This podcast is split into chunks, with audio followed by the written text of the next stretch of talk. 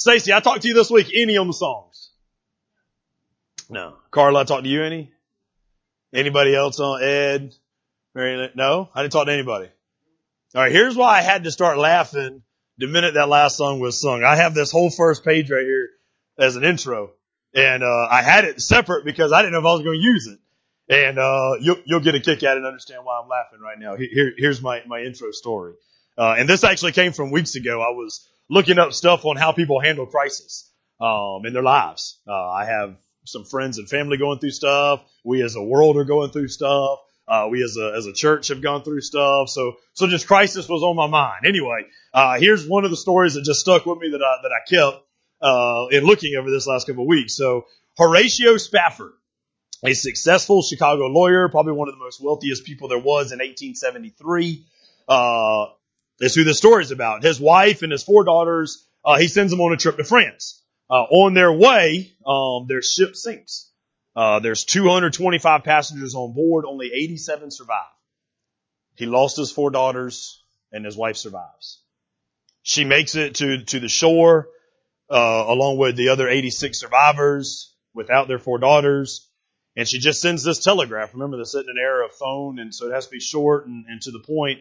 She sends, saved alone, children lost, what shall I do? Spafford leaves France immediately to join his wife to return uh, to her in uh, Chicago. Uh, in the depth of this bereavement, here's the only hymn this man ever wrote. We, you may have heard it. It is well with my soul. While he's on his trip, he crosses over the area where his four girls most likely have bodies under the sea dead. Here's what he writes. And I think knowing the story now will relate much more. Maybe if we're fancy enough, we can put it on the screen. When peace like a river attendeth my way, when sorrow like sea billow roll, whatever my lot, thou hast taught me to say, it is well. It is well with my soul. I feel like God's just showing off this morning, to be honest with you guys. Crystal sent me some videos. I didn't make it to the boys practice yesterday and, and as the practice progressed, uh, Reese got into his old self of maybe a little shake and bake and, and showing off even though he's in the traveling league now. And I said, oh, he's just showing off now. And, and I just wonder sometimes, you know, in good sense, not in a rude way to God, but I wonder sometimes if God says, I'm just going to show off a little bit so you know who's in control. You know, it might have been a rough morning. It might have been a crazy week. Things might have didn't go your whole way the way you had planned them and the way you wanted them. And you might have got to a chapter in Samuel that you didn't know if what you was preaching was right. But God's going to tell you, this is my chapter.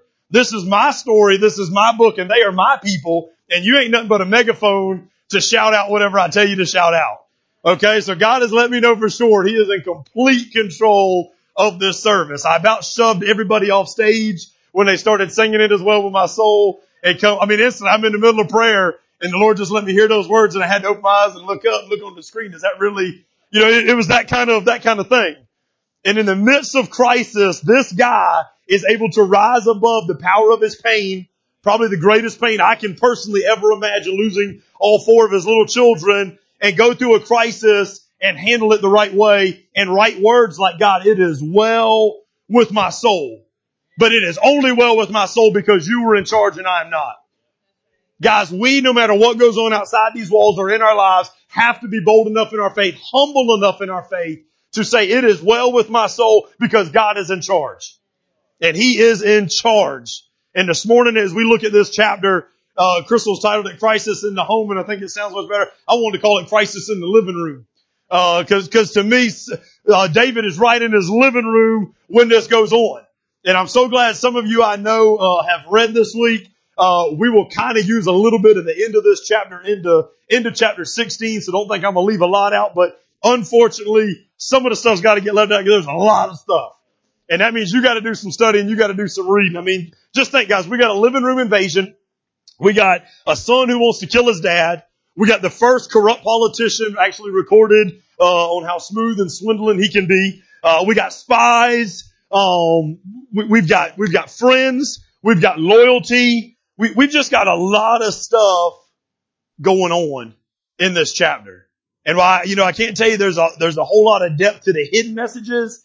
I was reminded yesterday on a, on a long conversation with my cousin you know, that, that we were talking about some things and, and the Lord just led me to say some things and, and I said them and why I'm saying them, I don't know if y'all ever been like this, but why I'm saying them like, I'm talking to a dude who's super strong spiritually and I'm like saying the most basic, stupid thing. Like when I finish, he's going to be like, man, what you think? We back in youth ministry again? Like, I don't need you to give me the A, B, and C's of it. And he tells me this. Bo, that's right on time. That's exactly what I needed to be reminded of. And I'm like, that's, that's perfect because this morning isn't, I can't tell you it's rocket science what we got in front of us, but it's stuff we need to be reminded of.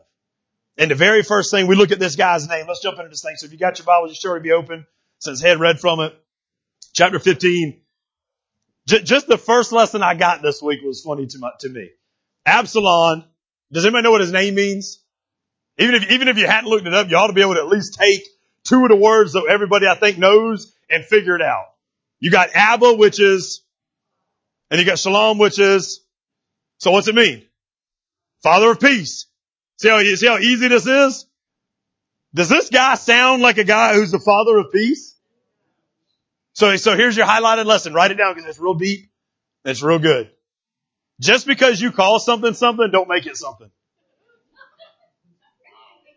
Did you get it? It's good, right?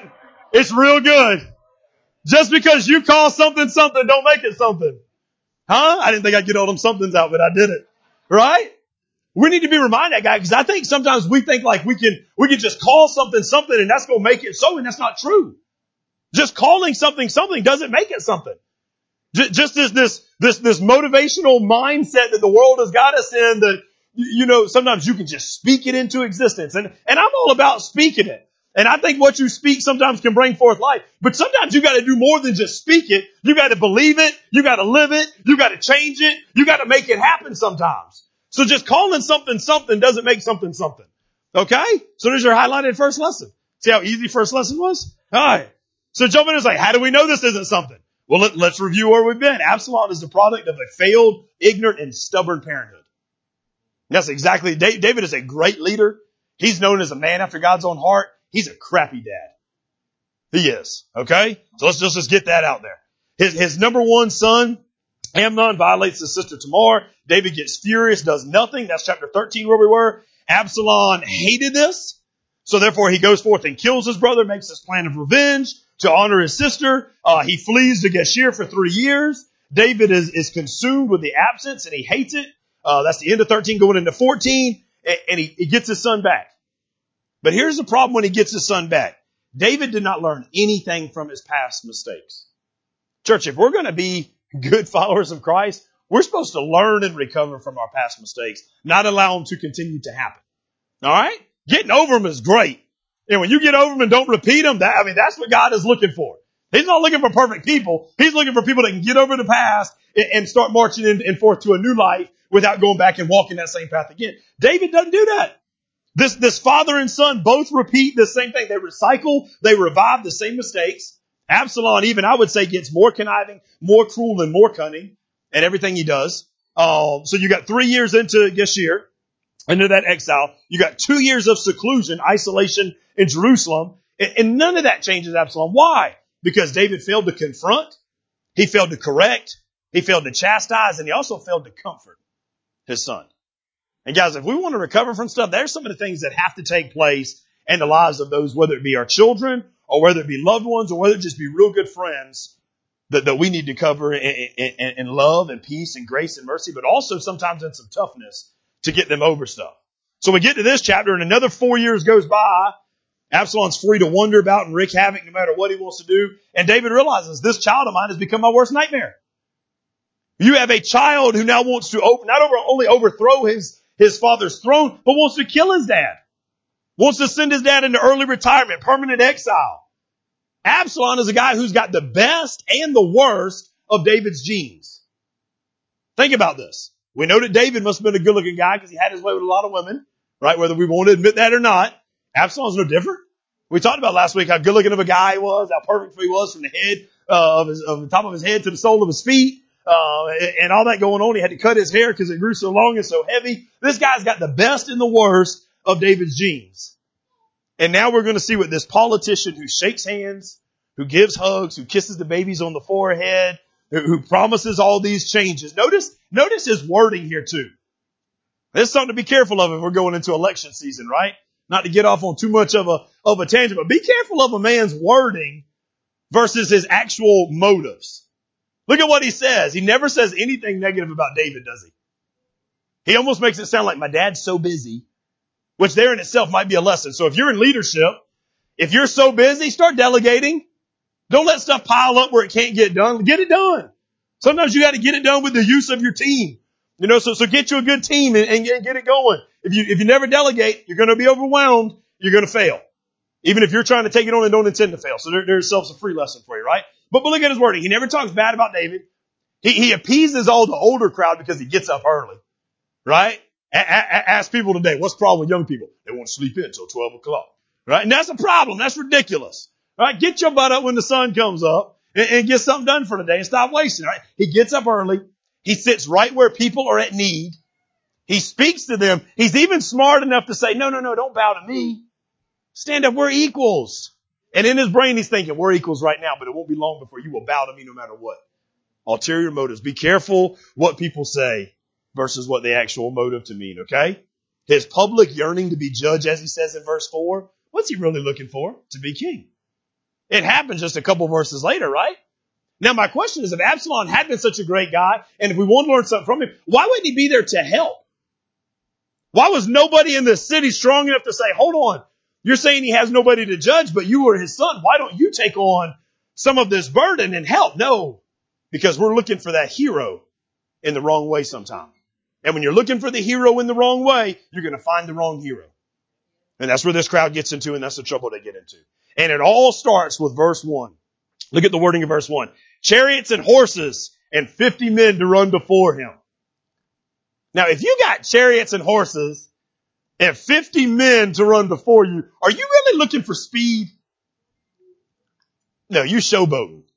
You showboating. This is not about speed. This is not about actuality. This is not about how well performance can be. This is just to impress the crowd that sees you coming.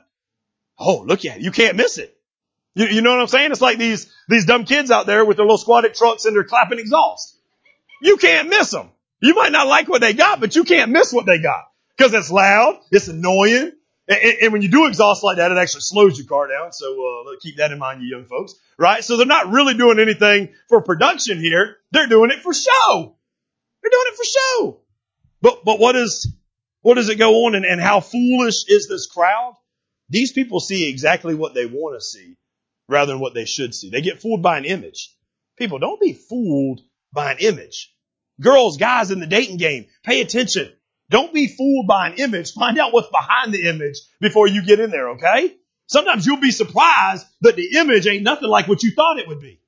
Sometimes you'll be real surprised that who you thought was going to be your, your knight in shining armor or your, or your princess, uh, bride is going to turn out to be a witch or, or turn out to be, you know, some jerk that, uh, can't do anything right. Okay? So, so keep that in mind. Don't be fooled by an image. Last week we said this. We have a man who wants to reap the benefits of being an heir without actually being face to face with the king. And, and this is just repeating that and showing that. If he's got all these chariots, all these horses, he's got the recognition of being daddy's boy. But yet he still hadn't been face to face with his daddy lately. He still hadn't been who he's supposed to be. He's good looking like Thor. We looked at some other pictures last week. And then that gets us to verse six. Verse six says this. So Absalom stole the hearts of all of Israel. What did he do? What did he actually do to steal these hearts?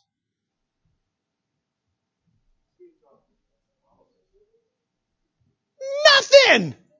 Some false promises that don't turn out to work and some sweet talking. Kissing hands, kissing foreheads, giving a hug, giving a handshake. He's Joe Biden.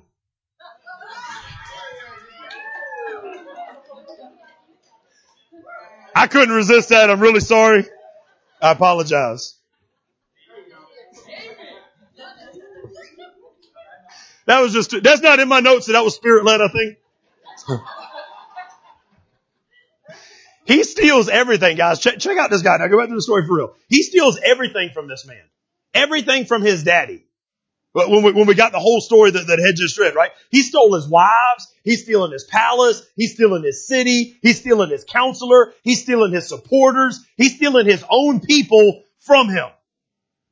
Tell me this don't sound like he's just repeating his daddy's sin. What did daddy do? Well, daddy stole a man's wife. Daddy stole a man's life. And daddy stole a man's future.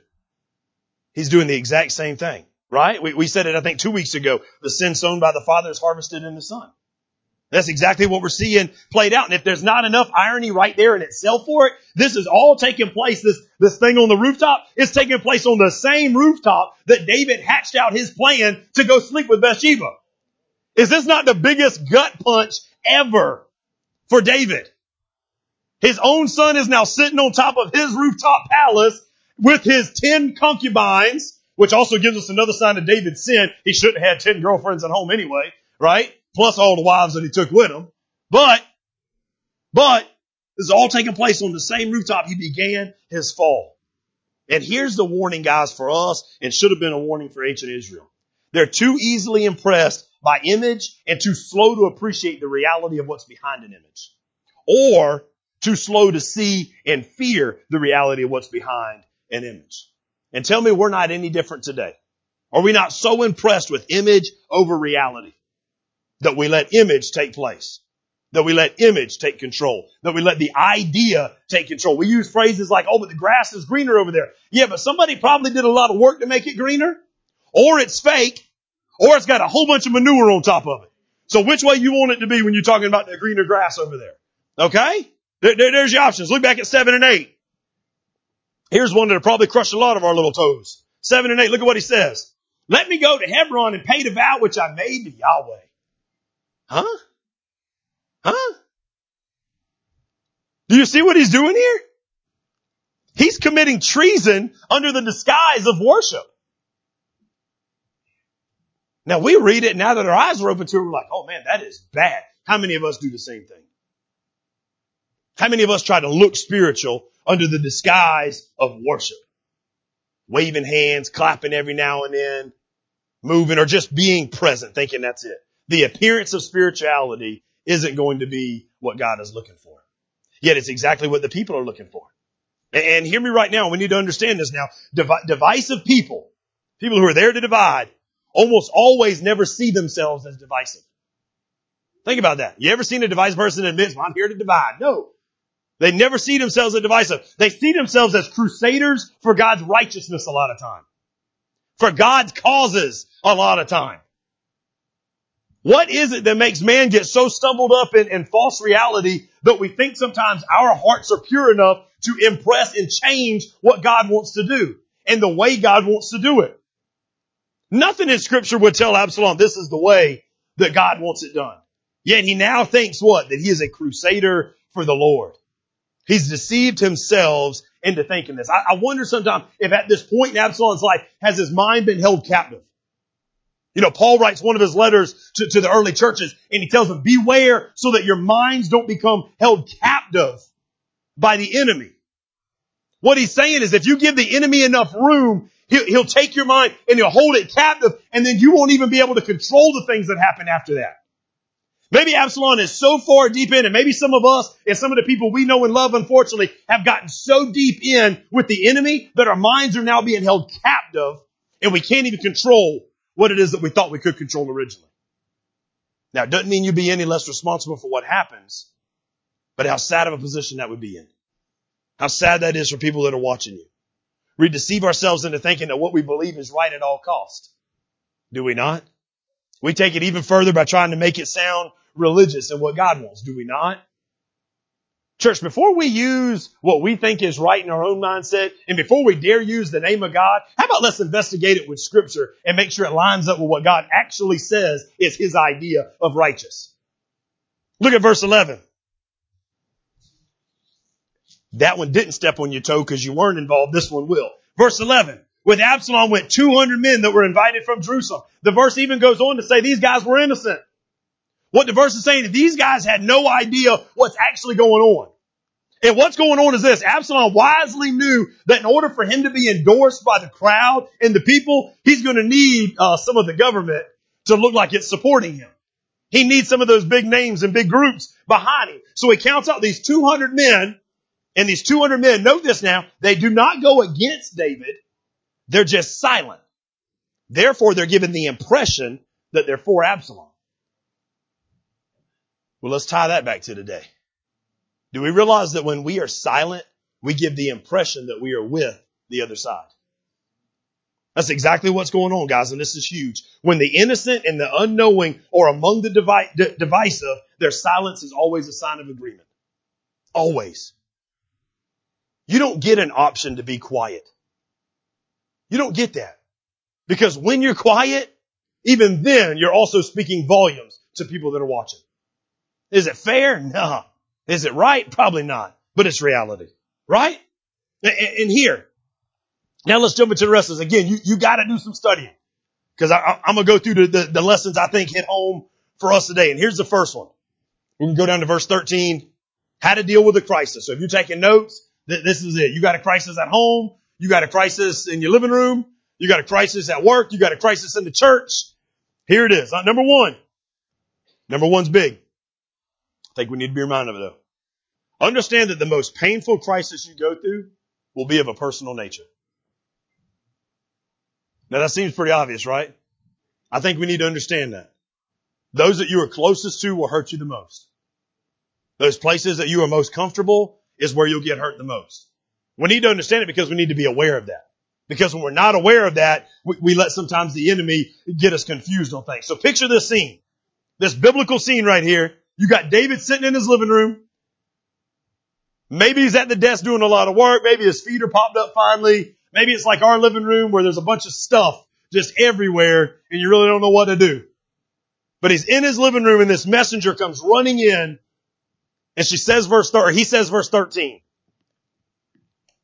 Then an informer came to David and reported, the hearts of the men of Israel are with Absalom. This servant is running in and saying, all your people are against you. And if that's not enough, they're with your son. The worst part is this rebellion that's turned against you, all of Israel, is led by your own son who we're finding out now actually has a goal of killing you and taking over the kingdom. Verse 14. David said to all the servants with him in Jerusalem, get up.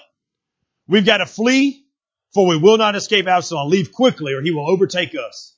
Quickly heap disaster on us and strike the city with the edge of the sword.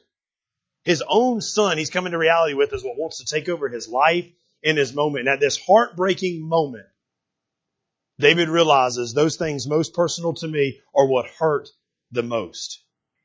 Now, now, now here's where I want you to pause for just seconds. There's even a little lesson in this for us. I didn't get this lesson until this week on a whole separate issue. I read this and I, and I like to put myself in a story. I, I want to know how David's feeling. It just helps me understand. I could never understand. I hope. I could, I could never understand. Keep twiddling with your paper. It's all right. I would never be able to understand what David's going through. I can imagine it. Your own son attacking you, wanting to take over, eh, you know, sleeping with your other girlfriend, which we ain't have another girlfriend, so there's one thing we won't have to worry about. But, but you got all that going on, and we could say, oh, I, I can relate. You cannot relate with David. And if one thing I've learned during everything that goes on outside these walls, unfortunately, is this. I can't relate to a lot of what people feel. Because I can't tell people what they should feel. I, I can't. How can I tell you what you should feel in a situation I've never been in? I can tell you my opinions on it. I can tell you how I think uh, your reactions are, but it's still just then my opinion versus your opinion. It's no different than if we're trying to talk to a lost person. You can show, throw, show a lost person scripture to the end of time. To me, a lost person, if you're sitting in here right now, you should have been amazed at the beginning of the service that God took an illustration I didn't plan to use and made a song appear right there with it that was word for word. To me, boom. Lights going off. There is a God. There's no doubt about it. He's got big plans for his people in his kingdom. But for you, maybe that's not it. And there's no way I can tell you that these things in scripture should be the thing that does it for you. Are they the thing that does it for me? Yeah, that's why I can relate to them. But I can't tell you how you should feel and how you should respond to things, and neither should we be able to do that to anybody else. But I can ask in a moment like this that we understand David's in pain. He's in pain, man, right? That his son is not only confronting him, his son is really confronting the plan of God. God's plan right here is, is what's being thing, right? His place of rest and peace. Any man look forward to getting home from work and being in his living room? Yeah. I mean, there's just something about you get home from work, you get off the nasty clothes, take a shower, and just sit on your couch. Some of you, some of you are thinking right now that, that you would like to, you would like to be at your couch right now. Some of you on the internet are thinking, thank God I'm on my couch right now. Right? That's your place of peace and rest until you have children. And then they take over that area too. Right? His child in a sinful way is taking over his area of peace and rest, guys. His area. And life crisis is going to attack where you are most comfortable personally. You might be just chugging along. Crisis is not a respecter of persons, and it's not fair about when it comes and how it comes about. And the most personal ones are what hurt the most. Those things that involve your family. Those things that assault your character. Those things that are, that are personally somebody else seeking to inflict pain on you. And I get to this part of the story, and here's why I had to change everything I had planned. Because I get to this part of the story, and my whole thing has been, where in the world is this David that took on Goliath? Where in the world is this David that won so many battles and in reality probably did so much evil as a mercenary that we don't get recorded sometime in scripture because we just have to assume what he must have been doing as a mercenary and a soldier, right? Where's that guy? Cause I got that macho man mentality sometime and I'm like, that's what I, I want that David to come on in and take over some stuff, right? But this David doesn't do it. And I read this chapter and I read this chapter and I read this chapter. And I'm like, God, what do you want me to preach? When a man after God's own heart becomes a loser after God's own heart. Well, what do you want me to say? But then I realized, see, see, God's not concerned with just one chapter. He's concerned with the whole book. And there's where I was messing up because I was stopping at, at the end of the chapter and, and I forgot, even though I knew the end, I forgot that God's more concerned about the end than he is the middle in the beginning. It's like, well, hold on, you need to see some of the lessons. So here, here's some lessons. After you understand, because I think the first one you do have to understand that personal nature can hurt the most. What is David really doing in this chapter? Number two, no man likes this and not many women do either. Sometimes we gotta regroup before we react. Sometimes we got, y'all hot because I'm hot. I think stripping in church is not good, so I'm gonna do the AC instead of the stripping thing, right? sometimes, sometimes you need to regroup before you react. Look at 15 through 17. Jump back in, jump back in. Come on now. The king's servant said to the king, whatever my lord the king decides, we are your servants. So it's all on David now. David, what are we going to do? The king set out, his entire household followed him. But he left behind ten concubines, which we'll come back to in a minute, to take care of the palace. So the king set out and all the people followed him. They stopped at the last house. Look, look at what's going on right here, man. Sometimes we got to regroup before we react. David's got two options. He can fight or flight. We call it the fight or flight mentality. That, that's where he's at. Now, I think David is a fighting guy still. It's just his nature. He knew moments he needed to stay away from battle because he wouldn't be able to control himself, which we talked about in 1 Samuel. And, and, he also knew that he could take care of business when he needed to. You, you can't suppress so much of a fighting attitude in a guy, okay? No matter how saved he gets, that, that old attitude will still come out at moments. And he's, he's, he's hit with this option right here. If he stands and he fights, he forces Absalom then to likely fight back. And what does he say? He says, right now the numbers are against us. Right now, no matter what we do, he will defeat us. And not only will we pay the price, but Jerusalem's going to pay the price for protecting me as king. That's the attitude of a king, guys, which we'll get to. Attitude of a man after God's own heart, which we're going to get to in a minute. He's more worried about the city than he is himself, right? He flees and he regroups and he says, if I do this, then time and strength will be on our side and the situation may change. Sometimes we need to understand that time can change the situation for the positive. Okay? Now look at three lessons right here that it does. This is what I meant about the city. He, he, he preserves the sanctity of Jerusalem. What does he say? If, if we fall right now, then, it, and what is Jerusalem? The nation of God. He says, we got to preserve the nation of God. Second one, he, he provides for his family says that he grabbed a family and the family of the 600 men. This is why he can't fight. Because the crowd he's taking with him ain't a bunch of fighters. He's taking family with him, right? He's taking wives and, and the children with him. He's not taking his best soldiers at this moment. He's got some coming with him, those 600 men, but it's their families that are making up these large numbers that are, that are going with him. So again, he's putting others ahead of himself. What else does he do? He protects what military strength he does have. I believe these 600 men would have turned around and fought with David to the very end and they would have all died. But yet David knew it wasn't worth that. So he preserves what he has. He regroups so that he can have future action take place. Men hear me and some of you women too. There's going to be times in your life where you need to stop and regroup and put some pieces back together before you roll up your sleeves, clench your fist, and think it's time to brawl. Okay? Now that's a tough one sometimes because we, we just, we want to do that and we let, we let that, that emotion get us, right? Sometimes the old fashioned brawl is not the right answer. There are times you need to stop, regroup, and when you do, here's what you're allowed to do. Here's what happened for David and the guys. They get a clear understanding of the big picture. He sent some spies in. He was able to get a clear understanding of what exactly is going on, what exactly is happening, right? He gets focused on the real problem at hand. I can tell you right now, but what David's going to do here in a couple more steps is he understands it was my sin that is allowing this and causing this to happen. He gets a clearer understanding. His son necessarily is the problem, but he's not the cause of the problem. The cause of the problem is the sin that was never dealt with. It's the enemy that, that, that is attacked, right? And you also get the opportunity to recover some strength. So build up and get ready and make a plan, right? There are times when quick responses aren't the best. David teaches us that. Number three, we got to reduce the risk of injury to others. Seems simple, right? But do we actually follow through with it? What's some of the others that we've allowed to get hurt, gotten hurt in some of the crisis that we've dealt with? You come home from a bad day at work, you explode. Who gets brought into it? Your wife and children. Do they deserve to be brought into it? Nope.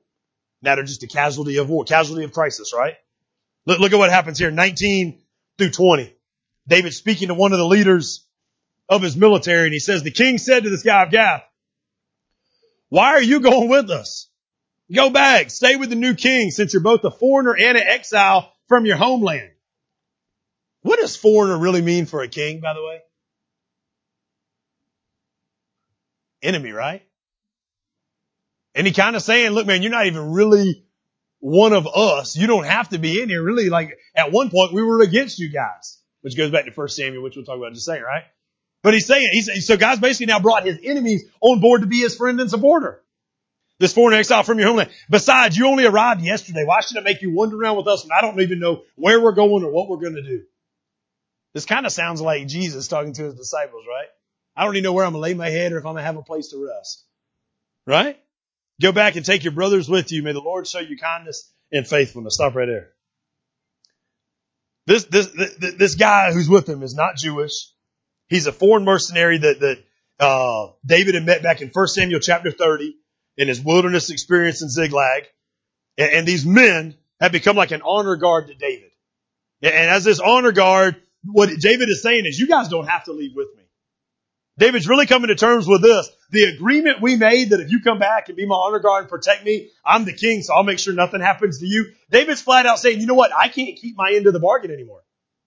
I don't know what lands I'm going to be in. I don't know what area I'm going to be in. I don't know if I'll be able to keep my side of this deal up with you. So, so you guys are free. You guys are free to go back, support this king and, and do what needs to be done because I know I can no longer meet the deal we made. And David's basically saying this, this is no situation for innocent people. You guys are innocent in this.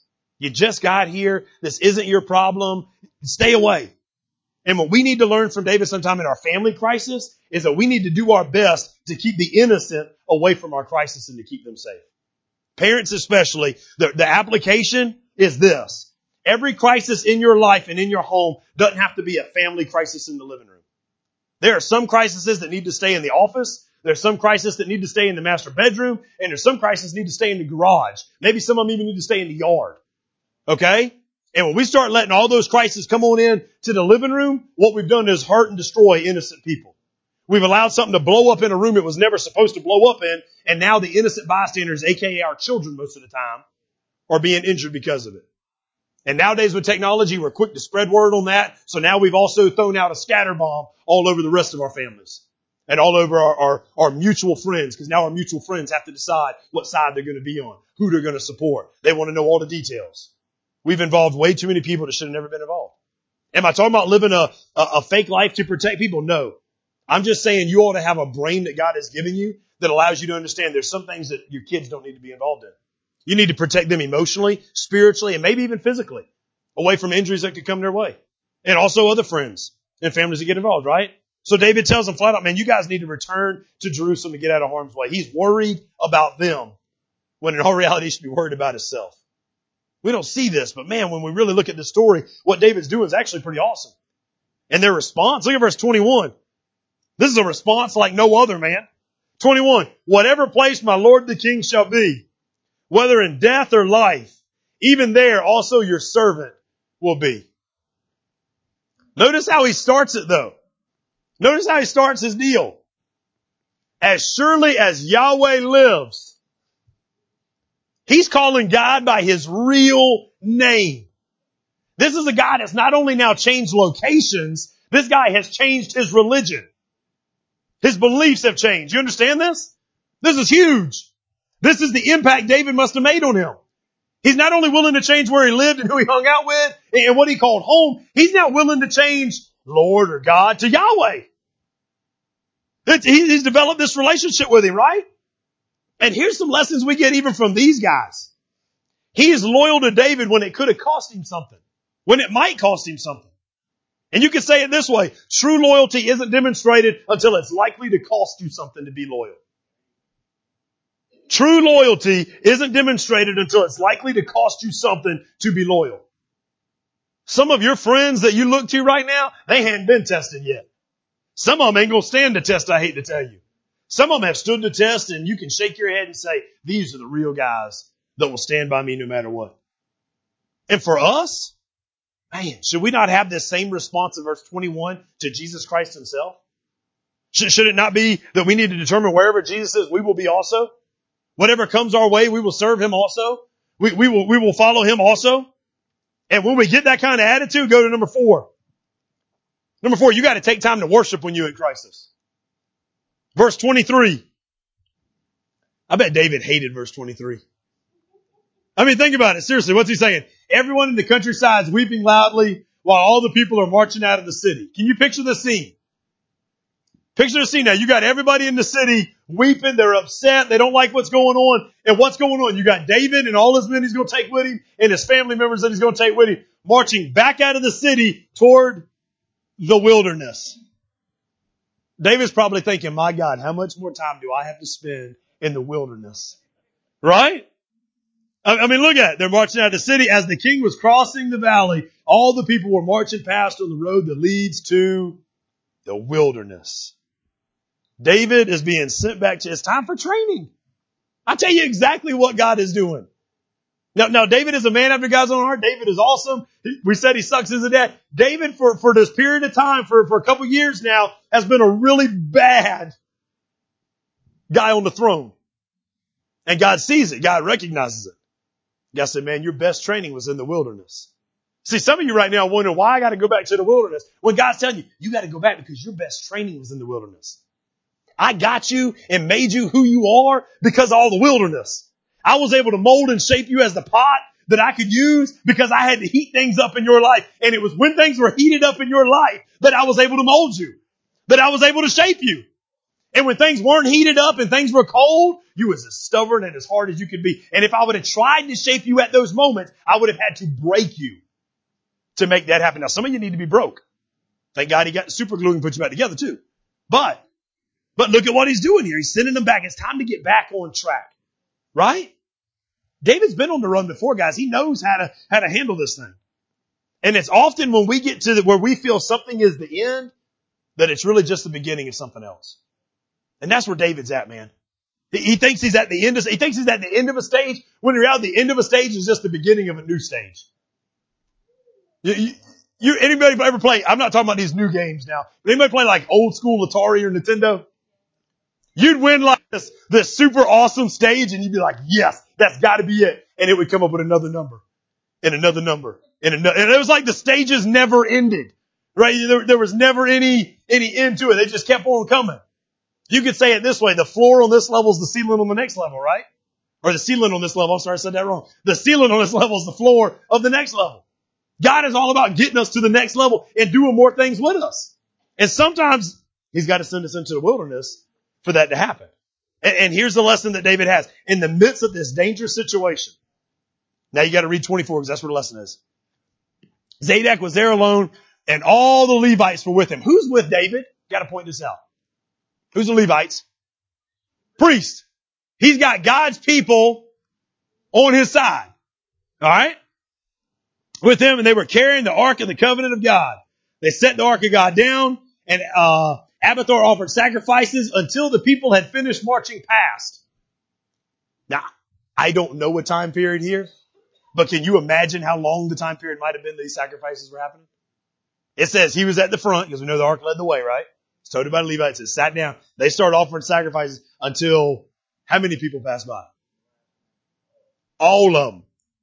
Imagine how many people there is now. There's David and all his family. Then there's those 600 guys and all their family.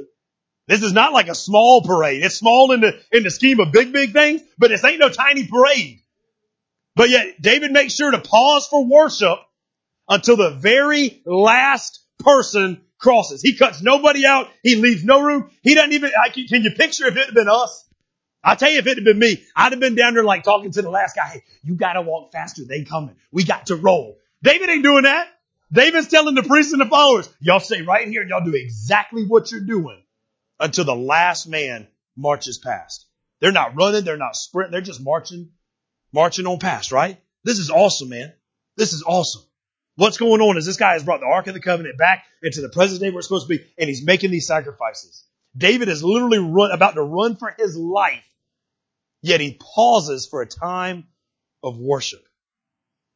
How often is it we get so caught up in what's going on that we forget to pause for a time of worship? How often is it that we get in a situation in a crisis and we're like, man, what do I even have to worship God for? Like we forget what all God has done. It's in these moments that David is writing those six Psalms I told you about, maybe even more. It's in these moments while he's on the run that, that he's remembering all that God has done. And he's also remembering, God, you taking me back to the wilderness to get me back right. You know, you can almost smile when you understand what God is doing sometimes, even though you don't like it. Huh? Paxton is finally understanding, like we, we try to feed him a lot and work him hard because we want him to get bigger and stronger. And at first he hated it. I don't want to eat no more. I don't want to go run. I don't want to do this. I don't want to do that. But now he's like, I'm gonna eat. He ate yesterday. This is funny. He eats, he gets on the scale. 99.2. He goes and eats another peanut butter jelly. Come on back. 99.4. He goes and eats an entire box of little bites. Y'all know like, like 10, you got, you got four muffins in a little bag and you get 10 bags in this box that you bought. Like we bought the box thinking, oh, that'll last us a week. That'd be nice for snack time for the kids. He ate the whole box. 99.9. I said, dear God, let it see a hundred so that he will stop eating the stuff out of this house. Sometimes we need to understand that we're getting pushed for our benefit. God is pushing us for our benefit sometimes. We need to be pushed to the wilderness sometimes. And when we do that, we can stop and say, you know what, God? I don't have to get, get all messed up with the frustration and the fear right now. I can stop and just praise you right now. I can be grateful for what you're doing. David understands that that's something we often forget. When a crisis comes, worship needs to remain our number one priority in life.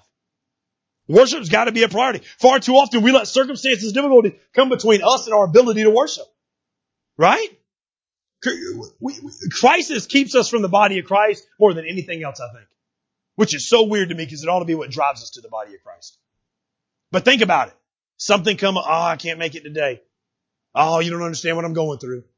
No, we might not, but I know where you need to be. Right? I'm not going to tell you I understand. I'm now realizing I don't understand what everybody's going through. But also understand I know who's got the solution to all of it, even when we don't understand it, right? Worship's got to be a priority. The truth of the matter is this, worship becomes a side item rather than the number one priority in our lives. And we'll use any, we'll use excuses we wouldn't use to get out of work to get out of coming to corporate worship. Won't we? Be honest. You wouldn't let your kid use them to get out of school for today, but he can use them to stop the whole family from coming to church. Right? We will. We'll do it. And here's the truth, and trust me on this. If you cannot take time to worship God when things are going well, you'll never have genuine true worship when the waters get rough. Easiest illustration, you think about a, a rough stage of marriage. You think about a jerk who treats you crappy. And you think about that moment he realizes it and he's the most loving, you know, some of you girls are dumb enough to fall for it and you're like, yeah, but he's changing. He didn't mean to do all he used to do. He had a whole 30 minutes of loving me. It was great. What about the other 30 months of the year? There's more than 30 months in a year. Bad illustration. What about the other 30 days of the month? What about the other 30 months? What about the other 30 years? Right? Think about them. Think about them, guys. We get fooled sometime into this. And, and, what's the reality? The truth is we can look back on the outside of that picture and we can say, you know what, if he really loved her, he would be treating her like that all the time. He'd be making her feel like that all the time. Do you not think God is the same way? Eh, do we not get a lot of our emotions and understandings because we're made in the image of God? So therefore, don't you think God is sitting back and saying, hey, if you really love me, you wouldn't have to come to this moment to put on your little fake worship face. It'd have been genuine the whole time. Right? If you can't worship God when things are going well, you'll never be able to truly, genuinely worship Him when crisis hits. It's true. Okay? Now, now here. And if you never see God's uh, presence during the hard times, how are you going to get delivered? All right, here, here's what he does. Number five. We got a couple more. We got to approach crisis with the attitude of faith. Anytime crisis hits, we got to approach it with the attitude of faith. Look at what he does. 25 through 29 here. Now I know for us, we look at this section here in 2020 and we're like, what in the world's going on? Like, what, what does the Ark of the Covenant really matter? What is him sending it back really have anything to do? For these people, not in 2020, but for these people, this Ark is the, the symbol of God's presence with them. They even get into the mindset of thinking whoever's got this Ark is going to win the battles. Right? It's the understanding that if you had the Ark with you, God's on your side, and therefore, uh, you've got it. You've got victory. It's yours. David David says what? Take this ark back to Jerusalem where it's supposed to be. What's he really saying? He's saying, I've got absolute trust in total faith in God, not a symbol. And this is huge, man. This is not superstitious religiosity right here. Remember we had that superstition back in 1 Samuel chapter 4. Y'all remember? They thought they were high and mighty because they had the ark. Remember they get the ark out there and what happens? They got their butts beat. They got their butts beat so bad. What happened to the ark? It got took home. But it wasn't in their home. It was to the Philistines' home. Right? Because of superstitious religious feelings. David says, I, I, don't need that. Look at, look at David's words. David's words are awesome right here. And you could say it this way in your notes, maybe a question for you to think about. David doesn't need superstitious religion. He's got real faith. Do you? Do you have the real faith like David's got? Here's what he says. Verse 25 and 26. Take the ark of God back to the city. If I find favor in the Lord's eyes, Yahweh's eyes, he will bring me back and let me see it and his dwelling place again. But if he says, I'm not pleased with you, then I am ready. Let, let him do to me whatever seems good to him. Man, this is faith right here. He's flat out saying, God, whatever it is you want to do, I'm okay with. He's not trying to cover up his sin anymore. He's saying, you know what? I made this, I made this mess. And now I'm going to have to reap the consequences of it if that's what you want to do, God. And God, if you've got enough grace and enough mercy and you want to bring me back, I can't wait for it. But if you don't, I completely understand and I'll take my punishment and I'll hide in the caves of the wilderness for as long as I need to. This is true, genuine attitude of faith. David's been kicked out of his own living room, yet he still understands everything in his life is in the hands of God. Church, I don't know what every single one of us in this room go through, nor do I know what everybody online is going through. But I know no matter what all of it is, we're in the hands of God. If we would just let Him have His way, right? Be honest with ourselves today. When a crisis comes in your life, do you approach it with an attitude of faith or do you approach it with an attitude of frustration? You know, I, I confess in the beginning, so I confess again. Far too often I let frustration win too many battles. Far too often. Now here's what frustration is. Frustration is, is, is a lack of being faith filled. Frustration is a byproduct of not looking to God for help and guidance is what it is. You get frustrated because you didn't turn to God and, and see what was going on, right? Sometimes you get frustrated because of this. Here's number six. So not only do we have to pause for, for that moment of, of, of worship and have active faith. Verse 30. You gotta let the emotions come out. Now, as guys don't like this one sometimes, but it's true. Look at verse 30. David was climbing the slope of the Mount of Olives, which we'll come back to the Mount of Olives in a minute too, weeping as he ascended. His head was covered and he was walking barefoot, sign of mourning. All the people with him covered their heads and went up weeping as they ascended as well. David leaves Jerusalem running for his life. The emotion of the situation, he just can't hold it any longer, man. He just can't hold it any longer. You imagine when you're that, you ever been that frustrated? Like you're so frustrated. You can imagine probably what might have even did it for him. We don't get to know, but maybe he's, he's got this idea they're leaving. He had his worship time break. He, he sent the Ark of the Covenant back to, to show that he's got faith in God and he, and he's walking. He's still thinking about everything. I can't believe my own son. I can't believe my sin of not dealing with it. I can't believe, you know, he's thinking he's playing all the games through his head. He's letting the enemy get in, right? And then he stubs his toe because he's barefoot, right? And, and finally that's it. I can't take anymore. And he breaks out crying. Like that was the thing that you're going to get to a point where you need to be broken and emotions need to come out. And I don't care if you want to cry or if you just want to pause and scream. You've got to let it out.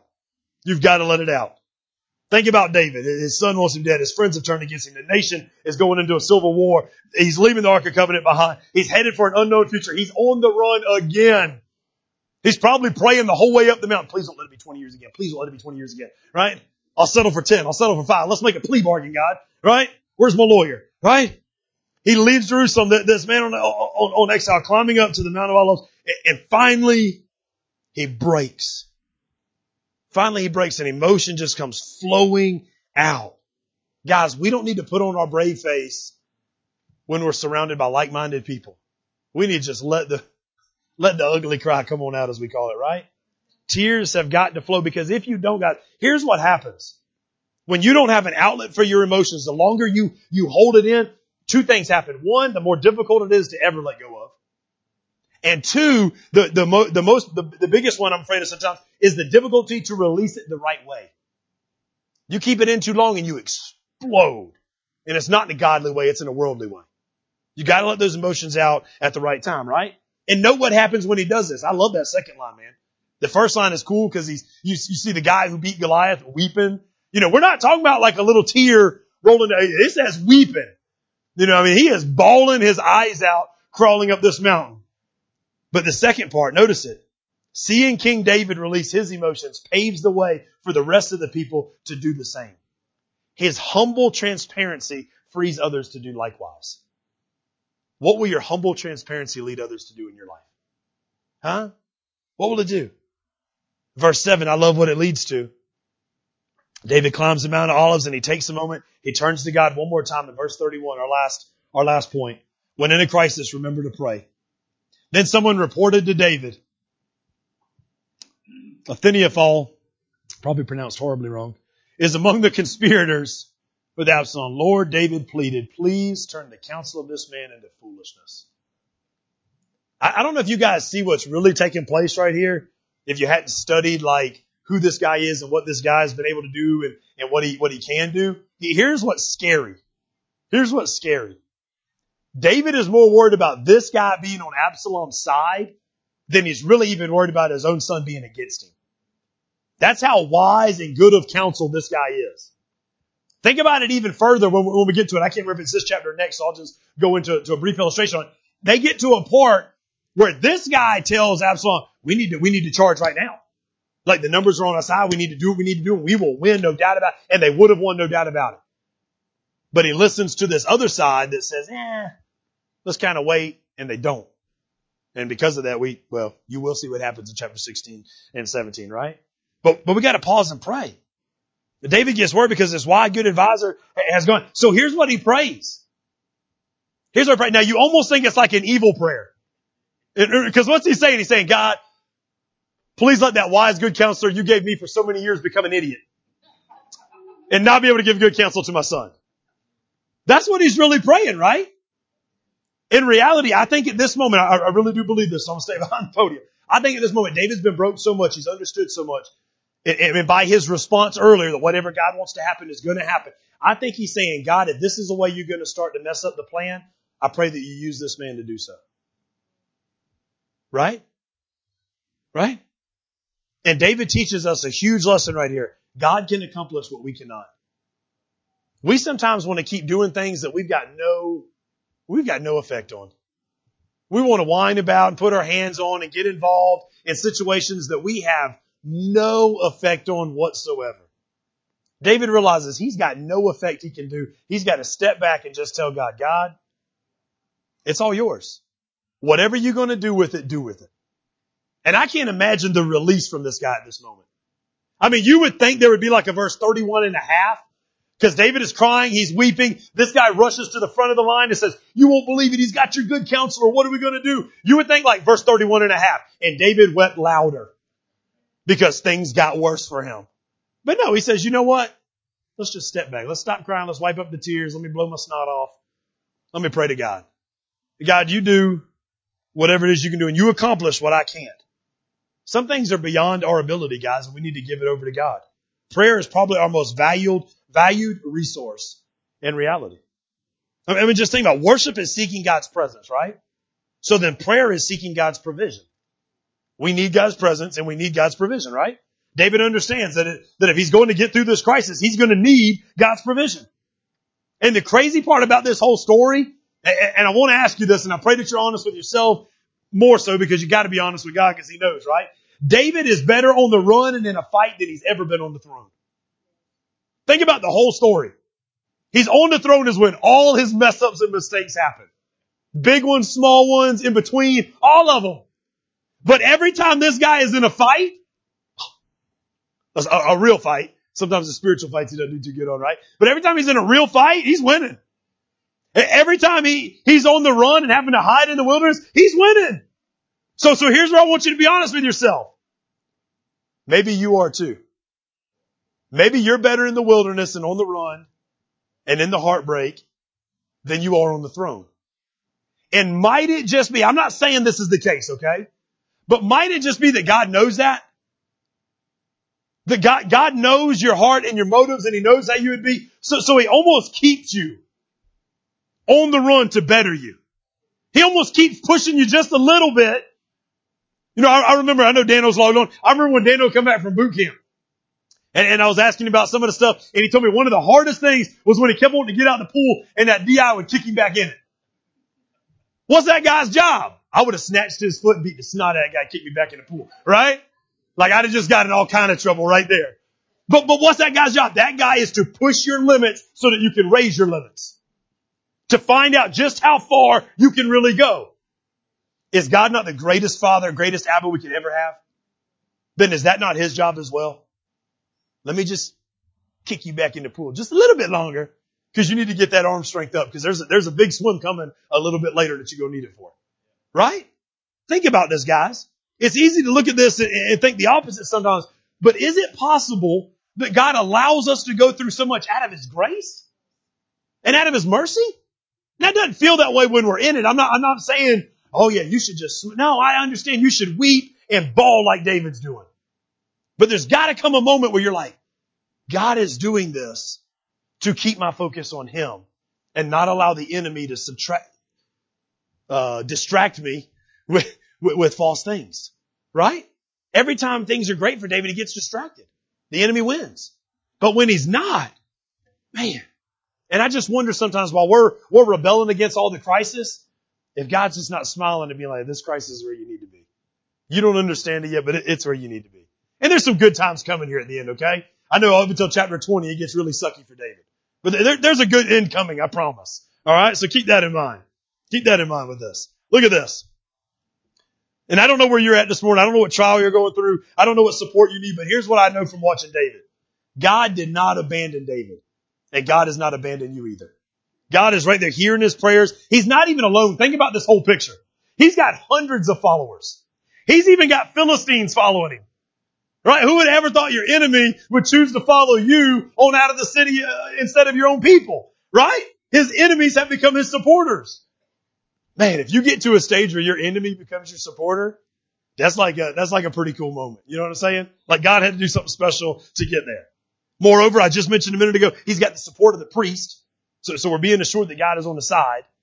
And I almost wonder, just, just a side note before I say this last thing, I almost wonder, you know, David had the prophecy from Nathan and he's told your, your lineage will continue. Is David able to have this attitude because he believed God's word so much that maybe he's thinking Absalom is the one that's going to take over the, you know, he doesn't know that Solomon, we know that Solomon is, but David doesn't know that yet. Right? So, so maybe he's thinking, man, God, I don't really like the way you're doing it, but if this is the way you want to do it, I, I surrender to your will. How awesome is that to be a man after God's own heart that will surrender to a will you don't like and you don't understand? I'm just saying maybe that's where he's at. I don't know. But what I do know is this, for chapters 13 and 14, I hated them because we never see David turn to God. But in chapter 15, chapter 15 is a turnaround chapter as much as we don't like what's in it. Because in chapter 15, he turns to God. You can see it in his words. This humble faith. Humble and faith should always go together, I think. Like humble faith is what gets it done, right? David owns his suffering because of his own sin. He, he doesn't shy away from it. He writes, if you note takers, I did write them down. Psalm chapter 3, Psalm 41, Psalm 55, Psalm 61, 62, and 63, and maybe more. He writes at least six Psalms in this period of his life right here. He is in tune with God and back on the right track. And then we get the last little picture of symbolism right here at the end.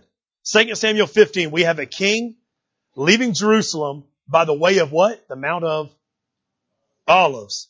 He's weeping as he goes because he's afraid of his own death. Flip forward to Luke chapter 19. Some of you are thinking, I've heard that Mount of Olive words before. I've never read, but I've heard. Here it is, Luke 19. You see a king coming to Jerusalem by way of Mount of Olives, weeping because he's going to die. Weeping because he understands the sin of the city that's putting him there. David fleeing for certain death. Jesus coming in order to embrace certain death. David weeping of his own sin and horrible consequences. Jesus weeping over our sin and our consequences if we don't turn to him for rescuing.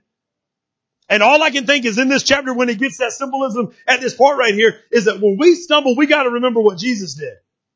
And we need to do two things. We need to let the ugliness of our sin humble us, but then we also need to let the beauty and the grace of God's love humble us toward Him and not toward anything else. Reaching out to Him and understanding, God, your plans, your ways are so much better, so much higher, and so much mightier than anything I could ever imagine. Where are we at in our walk, guys? Where are we at in, in, in our crisis when it hits? Are we following what David did? Are we pausing to worship? Or, or, or are we taking time to regroup rather than reacting? Sometimes our reactions get us in the most trouble, man. Reacting without thinking, oh my gosh, how much trouble we get in from that one. Right? Have we taken time to pray and give it over to God? Have we understood that those sometimes we're closest to will hurt us the most, unfortunately? But have we, have we also taken time to understand that God allows rescuing? That, that, that, you don't need superstition. You don't need a, a cool t-shirt or a cross necklace or a new tattoo. You just need genuine faith with Him. Right? Genuine, real relationship with Him. And understanding what He came to do when He went through the Mount of Olives, weeping over our sin before He went to the cross to die for our sin so that you and I could be recovered from our sin. Let's pray. Father God, we love you so much. God, we're so grateful for, for tough lessons in scripture sometime, God. God, I'm grateful for this moment in David's life where, where things just aren't going good for a lot of chapters. And crisis is, is hitting in his living room, Lord God. But it's in crisis, Lord God, that you make us our strongest. God, it's the crisis that you use to pull us the closest back to you. And Lord, I pray this morning, God, right now, as we go through a, a, a crisis in the home, a crisis in the church, a crisis in the community, a crisis in the state, and unfortunately, God, crisis in this nation. The Lord God, you allow us to seek your plan of resolution. God, that we will humbly seek your way and that we will follow the words of David and say, whatever it is that you want to do, God, we want to give you the right to do so and we want to be on board with it. Lord, we turn over everything to you for it's in your great name we pray. Amen.